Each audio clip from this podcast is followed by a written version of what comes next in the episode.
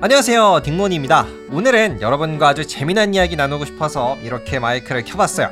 제가 프랑스어 처음 배울 때 토할 뻔한 이야기인데요. 프랑스어의 발음 중에 조금 독특한 게 어떤 게 있냐면요.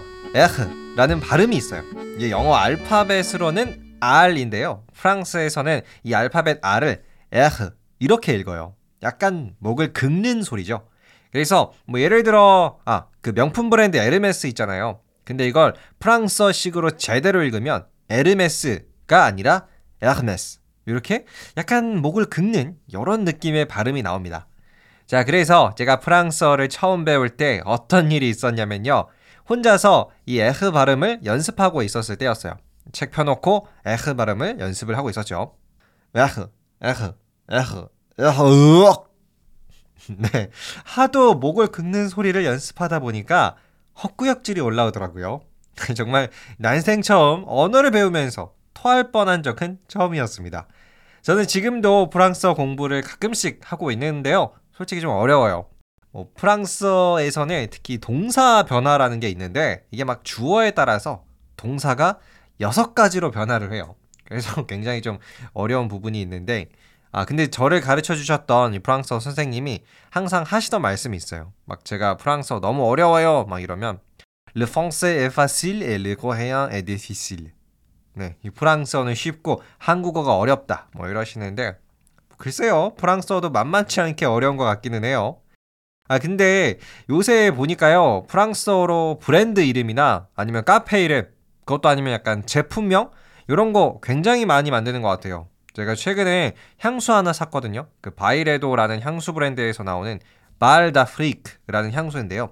이 말다프리크가 해석하면 아프리카의 무도회 뭐 이런 뜻입니다. 뭐 이렇게 프랑스어를 알고 있으면 향수를 살 때 조금 도움이 되는 것 같기도 하네요. 아 그리고 또 프랑스어 하면은 생각나는 이야기가 하나 더 있어요. 제가 한 2, 3년 전에 가족들이랑 같이 프랑스 여행을 간 적이 있어요. 그때쯤에는 제가 프랑스어를 한 1년 정도 배웠을 땐가 그랬을 거예요. 근데 왜 그런 이미지 있잖아요. 프랑스인한테 영어로 말 걸면 답변을 안 해준다. 뭐 이런 이미지가 있는 걸로 알고 있는데 뭐 그래서 저도 그런 거를 알고 있고 우리 가족들도 다 알고 있었기 때문에 뭐 저한테 계속 막 통역을 시키더라고요. 네가 좀 주문을 해라. 뭐 이렇게 하는데 사실 한국에서 제가 프랑스어 1, 2년 배우긴 했지만 원어민만큼 잘할 수는 없잖아요. 그래서 아 정말 하기 싫었고 그냥 영어 쓰고 싶었는데 일단 여행 갔을 때는 아, 그래도 한번 써보자 해가지고 프랑스어를 먼저 쓰기 시작했어요. 근데 어떤 일이 있었냐면요. 제가 프랑스에서 렌트카를 빌리려고 그 렌트카 직원한테 프랑스어로 물어봤어요. 그래서 막 bonjour 이렇게 했죠. 근데 이분이 hello. 어? 제가 프랑스어로 물어봤는데 왜 영어로 답하지? 뭐 이런 생각을 했거든요. 근데 저는 또 주눅 들지 않고 또 프랑스어로 뭐 이렇게 나 오늘 차량 예약했다. 프랑스어를 말을 하니까 또 그분들이 영어로 답변을 하시더라고요. 뭐 글쎄요. 제가 딱 봐도 동양인이니까 그러셨는지 모르겠는데 뭐 어쨌든 그때는 좀 기분이 안 좋았습니다.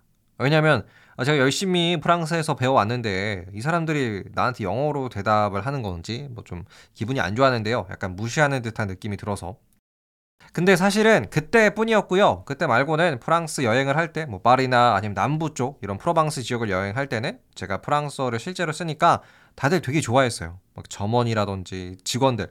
야, 너 프랑스어 진짜 잘한다. 어디서 배웠어? 뭐 얼마나 배웠어? 뭐 인스타그램 친추할래? 뭐 이런 적도 있었습니다. 그래서 굉장히 또 뿌듯했답니다. 어, 그래서 저는요, 어느 나라로 여행을 갈 때 그 나라의 모국어를 할 줄 알면 굉장히 큰 장점이다라고 생각을 해요. 뭐 솔직히 우리나라도 그렇잖아요.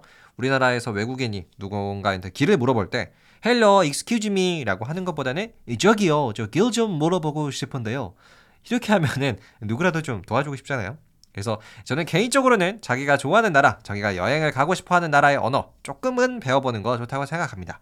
원어민 수준으로까지는 할 필요가 없겠지만요. 약간의 뭐 인사말 혹은 small talk 정도 할 줄 아는 거 정말 큰 장점이 될 것 같아요.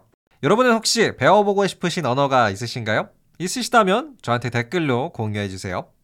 그리고 항상 제 채널을 청취해주시는 우리 여러분들 정말 감사드리고요. 조금씩 구독자분들 늘어나는 거 이렇게 보고 있으면 또 댓글 많이 달아주시는 거 보면서 저도 정말 요새 즐겁습니다.